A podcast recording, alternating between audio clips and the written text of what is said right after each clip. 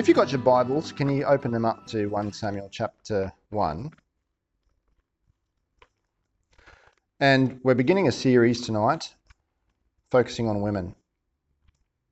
Amazing women. Actually, really just ordinary women, but amazing. Eight courageous women who transformed their world. You know, there's a lot of women used in the Bible by God. A lot of women shaped history. And uh, sadly, in the church's history, over time, we've pushed women to the side. We've pushed women to the side.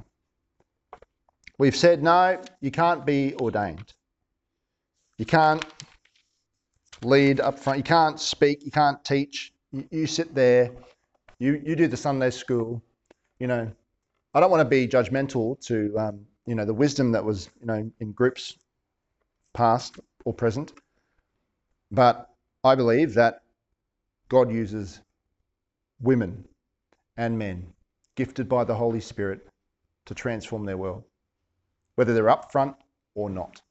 And I believe, I, am looking forward to this series because I want to focus on the fact that God can transform the world using women. We all know that, don't we? Because we've had mums. We've had a mum that's helped us stay alive and not die and fed us and bathed us and looked after us, you know, and uh, they've changed the world. In fact, they've changed our world.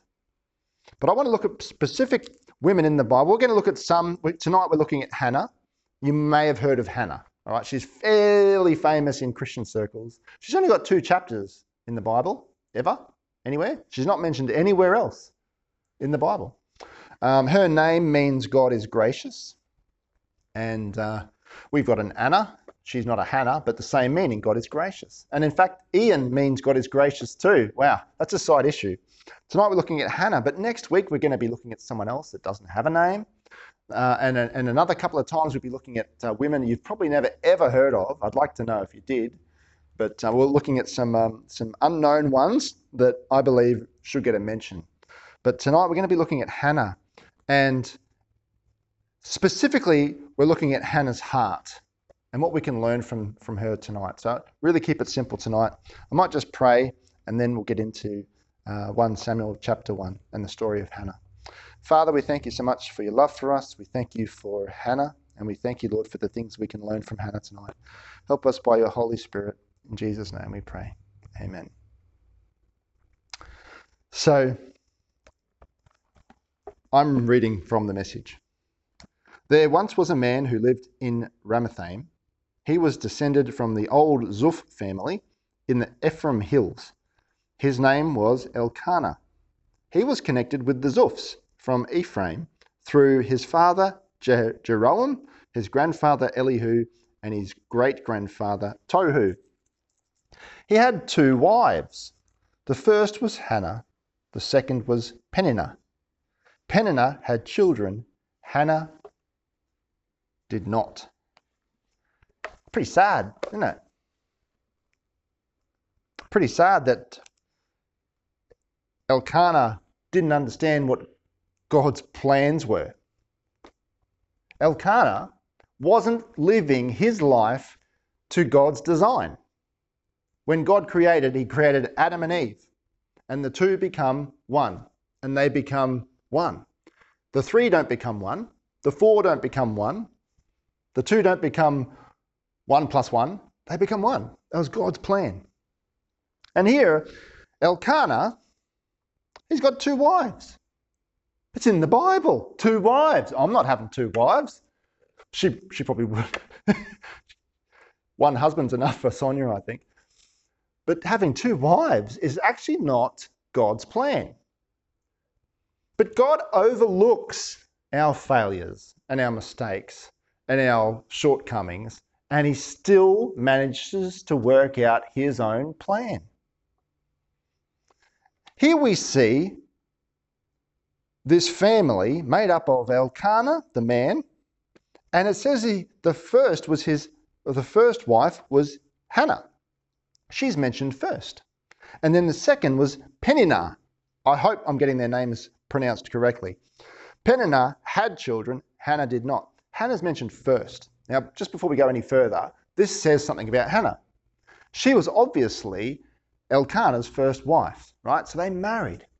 Now I'm guessing, I'm putting this into it, I'm just guessing, maybe, maybe Elkanah realized, well, I can't have children with Hannah, so I'm going to do this myself. I'm going to go in my own strength. I'm going to go find someone else, marry them. Everyone else around me is doing that. All the other nations are doing that. I can do it too. And so he marries another one to have children, in which she does have children. We're told that she has children, plenty of children, but we're told that Hannah does not. It's pretty, pretty um, sad to say this, but you ever noticed that good things happen to bad people and bad things happen to good people? Do you ever notice that in life? Like good things, good things happen to bad people, and bad things can happen to good people. I remember actually writing like a poem with those words in it once when we were pastoring up in Queensland. There was this family in the church, and their five year old son drowned in a dam, died. Like just gone, just five years old, that's it, end of life. And that was sad. And they weren't the most perfect family, but they weren't evil. They were, they were good people, and just this bad thing happened. And it rocked their, it just broke their, their, they were broken. The church was broken, the community was broken, every, the whole surrounding communities were broken at this tragedy that happened to good people, bad thing happening to good people. We're just praying for a family tonight. We don't know if they're good people, but mostly people are pretty good. You know, bad things happen. Bad things happen. And it's sad. And I don't have any answers. But here, Hannah, she is, um, her name, what does it mean? God is gracious. And she's experiencing a bad thing. In her eyes, it would be a bad thing. In fact, there's one desire that she really has, and that's to have a son. She desires to have a son. And she doesn't have any. She doesn't have any children. She's got no children. She's barren. Why? Was it, was it her sin? Was it her father's sin? Was it her parents' sin? Was it because she didn't obey God? You know, and we ask these questions, don't we, when bad things happen to good people? We say, why? Well, in the Bible, it tells us why Hannah was barren, why she wasn't having, having any children. Does anyone want to have a guess at why she wasn't having any children? Whose fault is it? Or not whose fault is it, but who? Why? Why? It says in verse 5 and 6 that God closed her womb. That's what it says. I don't believe that's a metaphorical picture of, you know, it just so happened that she doesn't have any children, so let's put God in the equation. I actually believe that God closed her womb. I believe that God stopped her from experiencing having a child for a reason. Now, it's, it's pretty tough to say that, but I believe that God allows things to happen. In fact, sometimes makes them happen. We see it as a bad thing, but like in hindsight, we look back and go, wow, that was God working. Hang with me, all right? Hang with me. First off, Hannah, God is gracious. She's got this bad stuff happening, right? Let's read on. Every year, this man, Elkanah, went from his hometown up to Shiloh to worship. And after, uh, sorry, and offer a sacrifice to God of the angel armies. All right, so they go up to worship. Eli and his two sons, Hophni and Phinehas, served as the priests of God there. I'll just stop there.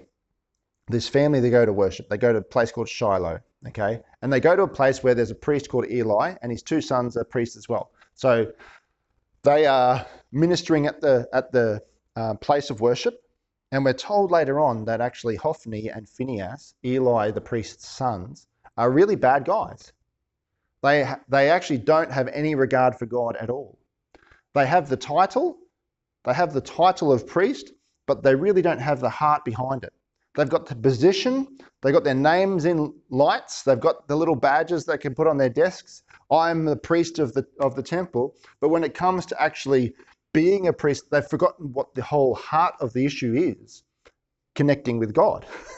they actually, you can read on in um, I think it's chapter two and chapter three. You can talk. You, it talks about Phinehas and Hophni and how ungodly they actually are, but yet they are the priests. And Eli is just uh, turning a blind eye to what is going on in the temple. But apart from all of those bad things that the priests are doing, Elkanah and his family still go to worship. And I love that because I think that's what worship really is. You see, you guys don't come here to see me. You don't come here to see whoever leads worship or whoever leads the prayer. You, you don't really, well, you, I guess you could come here to see each other. But ultimately, we're missing out on the main thing if we don't come here to meet with God, to worship God, to walk past the priest, so to speak, to look past the Bible reading and the sermon and, and try and see what God's saying in the midst of it all. Because ultimately, that's what worship is, is connecting one heart to another heart. My heart, your heart, to his heart, to God's heart. And so here's this family, Elkanah and his two wives. They go to worship, right? Now it says, when Elkanah sacrificed, he passed helpings from the sacrificial meal around to his wife Peninnah and all her children. But he always gave a specially generous helping to Hannah because he loved her so much and because God had not given her children. So there you go. That's, the, that's, that's where it says it there. So they would go to sacrifice. They'd take, they'd take a, a lamb or a bull and they'd sacrifice it. And Hannah would get the best cut. Like she'd get eye fillet or, you know, T-bone or whatever, whatever your favorite thing is, you know. She'd get that. Just her. And so she'd just be eating that in front of everyone else. Maybe, I don't know. Because Elkanah loved her and he felt sorry for her, right? But he loved her so much.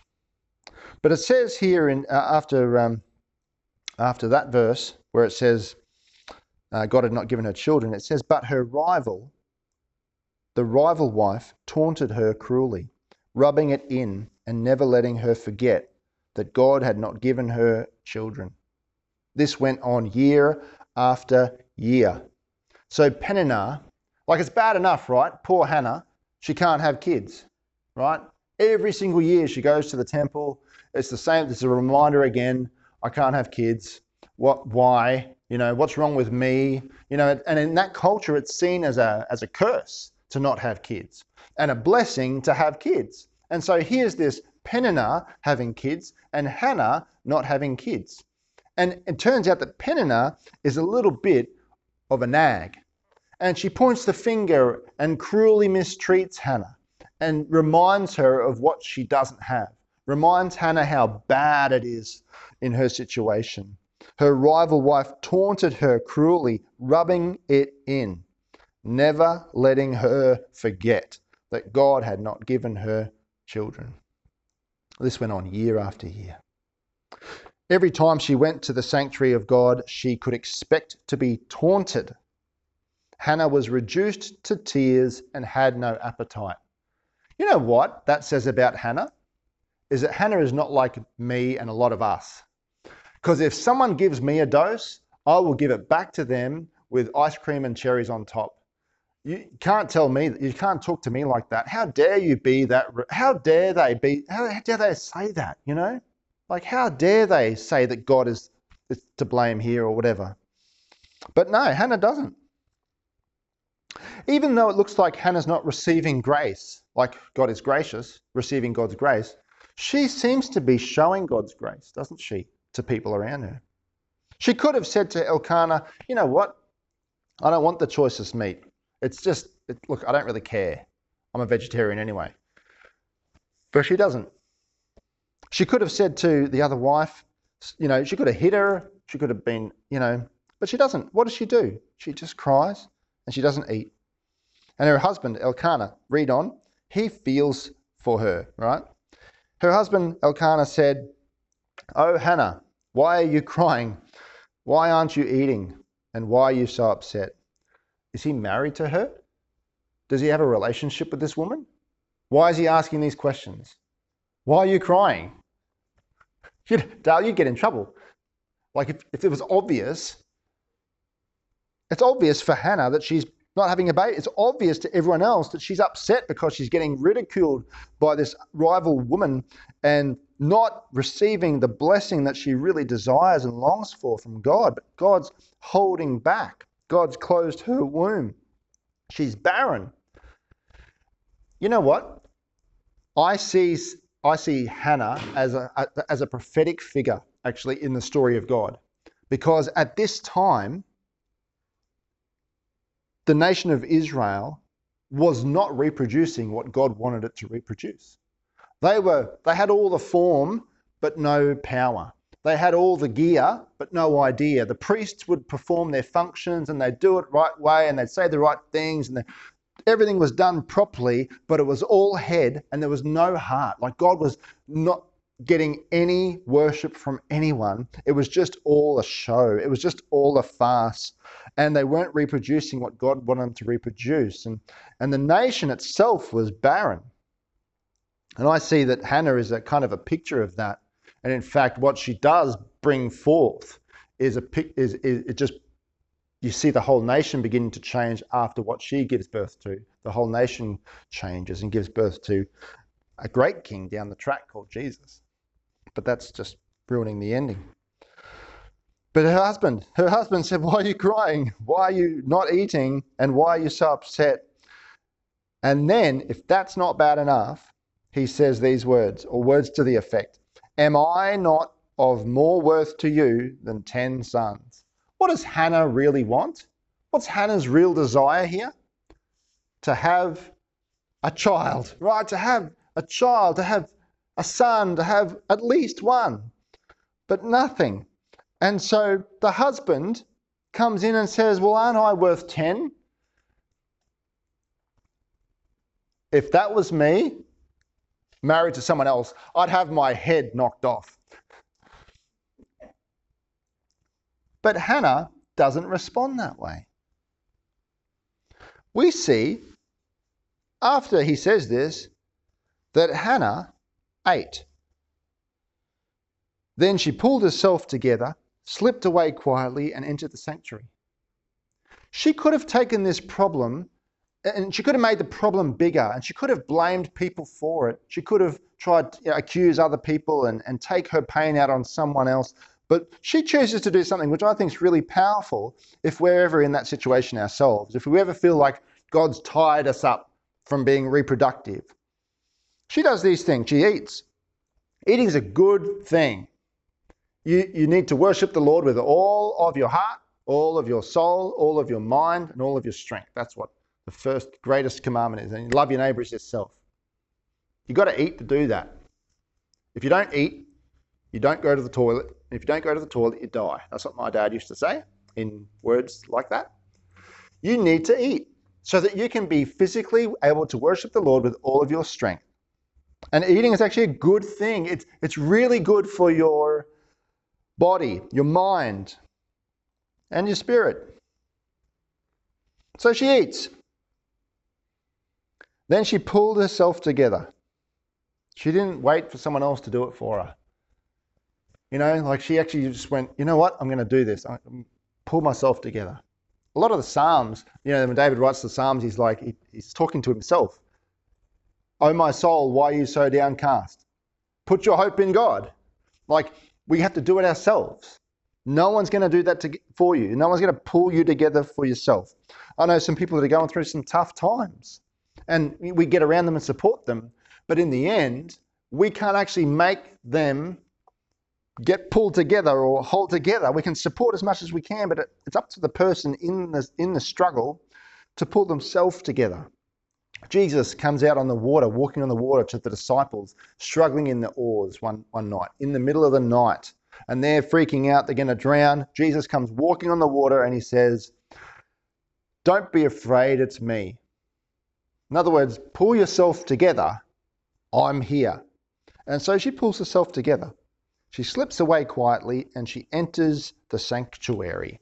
She goes past the priest, past all the problems of the priest, past all the ritual things, all the little items of worship, past all the paraphernalia and the riffraff, past all the everything to the sanctuary, which I think is a beautiful word in the message translation, uh, translation paraphrase, is a sanctuary is a place of safety. You know, you can go to any zoo and it's a sanctuary where the animal is able to behave the way that it's been designed to behave in a safe environment. They actually just do what they do really well. And this is a place, I believe, like on a Sunday night, we come together and we should feel safe to be who we are in God's idea, in God's mind. We live in His plan. We, we, we understand what God's heart is in a situation. We set our eyes on Him, like Sonia was saying earlier, and not on our problems. We see how great our God is and how small our problems are, not vice versa. And so she does this herself. She eats, she pulls herself together, and she goes straight to God. All right? Now, the priest Eli was on duty at the entrance to God's temple in the, in the customary seat. In other words, he's on guard duty, he's gatekeeper. And he's watching. Hannah goes in, and it says in the message, crushed in soul, Hannah prayed to God and cried and cried inconsolably. Then she made a vow O God of the angel armies, if you'll do if you'll take a good hard look at my pain, if you'll quit neglecting me and go into action for me. Wow. That's how she felt. She said to God, You're neglecting me. Wow. She cried and cried and cried in an inconsolable mess. I'm sure there was snot. All right. I'm sure there was a blubbering, you know, there was there wouldn't have been any tissues handy, and she would have been a mess, right? On the outside. And she comes to God and she's real with him. She's, she comes to, the, the message says, she comes to the God of the angel armies. Sounds like a big guy, don't you think?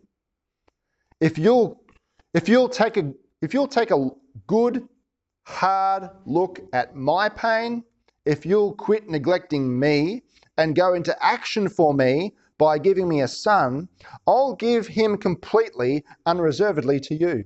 I'll set him apart for a life of holy discipline. All right. I just love the way that words it because it makes makes sense. But there's a lot of passion and feeling and emotion in that. And I believe there should be in church. I think there should be. No, we're not like, you know, we're not all South Americans and Italians or whatever, but I believe there needs to be some passion and emotion and feeling when it comes to connecting with God, when it comes to bringing your heart to His heart and getting real with Him. And she does.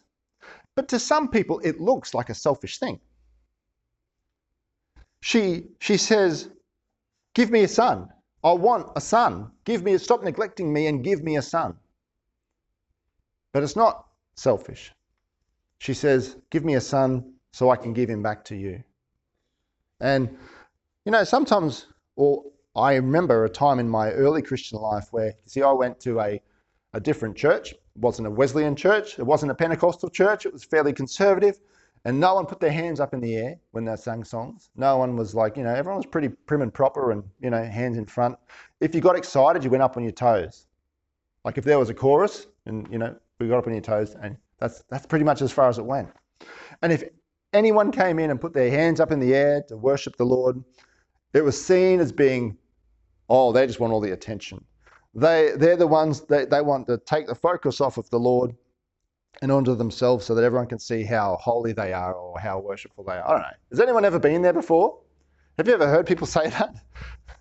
And I thought that was the case until, until you know, I, I guess you know you guys have been there, you've lived, and you've seen it's it's the fruit in a person's life that shows their heart of worship.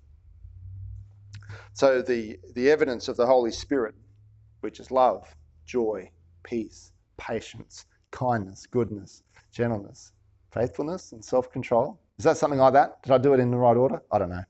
But the fruit of the Holy Spirit in a person's life, you know, and uh, hands up or hands down, on your face, on your knees, sitting down, bouncing on your toes, doesn't matter. but there should be some passion. There should be some emotion. And there is here for Hannah. She's desperate. And that's why I think God closed her womb. I think God closed her womb and allowed her to face that problem so that it got her passionate enough to really seek Him properly. Like to say, Give me a son, but he's going to be yours. Like instead of give me a son. So she comes and says, Okay, please give me a son, but I'll give him to you. And in the Bible, oh, let's just read on and see how she does this, how she asks. It so happened that as she continued in prayer before God, Eli was watching her closely, right? Then it says, Hannah was praying in her heart silently. Her lips moved, but no sound was heard. Isn't that cool? That she is heart to heart with God, and there's no sound coming out of her mouth. She looks like a mess on the outside, but on the inside, God's really working in her pain, in her struggle. God's really working and He's listening. It's almost like God's ears have just gone whoop up. There's someone. There's someone in my temple doing what I've designed the temple for. There's someone worshiping me. Wow. Wow. Look at that. You know, I could imagine him just saying, Angels, quick, quick. Look, stop, tears, emotion, a heart broken for me. That's God's perspective. This is Eli's. Eli's watching this woman. Then it says Eli jumped to the conclusion that Hannah was drunk. He approached her and said, You're drunk. How long do you plan to keep this up? Sober up, woman. Then Hannah said, Oh, no, sir, please. I'm a woman hard used. I haven't been drinking, not a drop of wine or beer. The only thing I've been pouring out is my heart, pouring it out to God.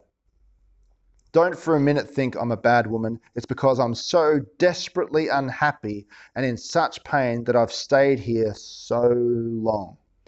She is just pouring her heart out. You know, Eli thought she was pouring other stuff into a cup and drinking too much of it, but she was pouring her heart out. And you know what that looks like? A heart being poured out to God can sometimes look offensive to the religious people in the room that ought to know better, like Eli. This, this woman is actually doing what the, the sanctuary was created for. And he missed it. He missed it. But as soon as she talks about it, he realizes, ah, I've got it wrong. Eli answered her, Go in peace, and may the God of Israel give you what you have asked of him. And then Hannah responds, Think well of me and pray for me. And when and uh, she said, and went her way. Then she ate heartily, her face radiant. Up before dawn they worshipped God and returned home to Ramah.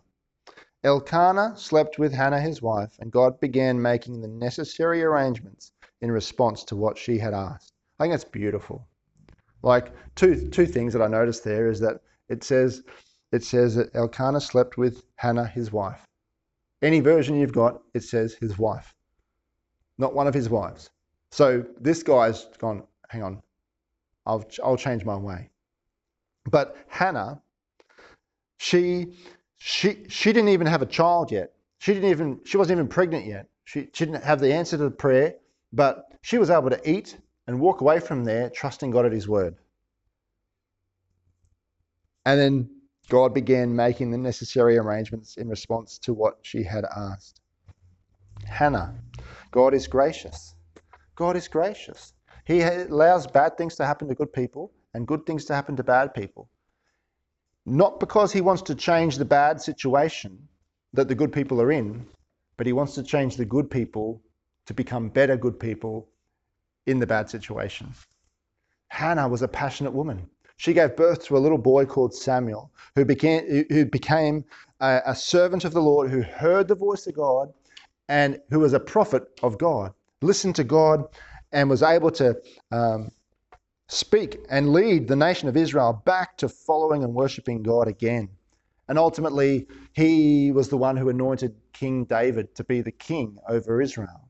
And then down the down the track down the track further along, we see another woman in Bethlehem having a baby who had become the savior of the world, all part of the lineage of David. If it wasn't for this woman, Hannah, and her problem, I wonder how it would have worked out. I wonder how God's plan would have been able to be accomplished if it wasn't for her perseverance and her persistence to trust God even when she was barren, even when there was pain, even when there was a woman taunting her, even when her husband couldn't understand, even when the religious people were blaming her and accusing her. She had her heart set on God. And that's what I learned from Hannah tonight. And you should too. It doesn't matter what anyone thinks, it's about you getting real with a real God. And He'll work it out. He'll work out the, everything. That's all I've got for tonight. But I wonder, you know, if we can learn something else from Hannah, is that not only is she, um, her name means what? God is gracious. It, it doesn't mean God is gracious to me, it means God is gracious through me. She was able to show God's grace to every single person she came across in this situation and still see God's hand at work in her life. It was really beautiful. All right, let me pray for you guys. Father, we thank you so much that you do love us. And we thank you so much, Lord God, that you are always with us. You never leave us. And Lord, we thank you so much that we can trust you. And Lord, though hard times come our way, I mean, it might not be that you're not answering our prayer to have a child, although it might be. And it, and it seems like you're not hearing us or you're not answering it in our timing. Lord, we just thank you so much that you have a plan and a purpose that far outweighs anything that we could dream or hope or imagine. And Lord, it's just beautiful to see that this woman, this Hannah, she stood up for what was right. She persevered. She was gracious. She trusted you. She worshipped you. She poured out her heart to you. And that's all you want from us too, Lord God, our hearts. It's not much, but it's all you want. It's what you died for on cross to save our hearts. And we just thank you so much, Lord, that you love us tonight. You're going to uh, help us, Lord, this week to trust you, Lord, in everything. And uh, we pray your blessing upon us, Lord God, as we leave from here tonight. In Jesus' name.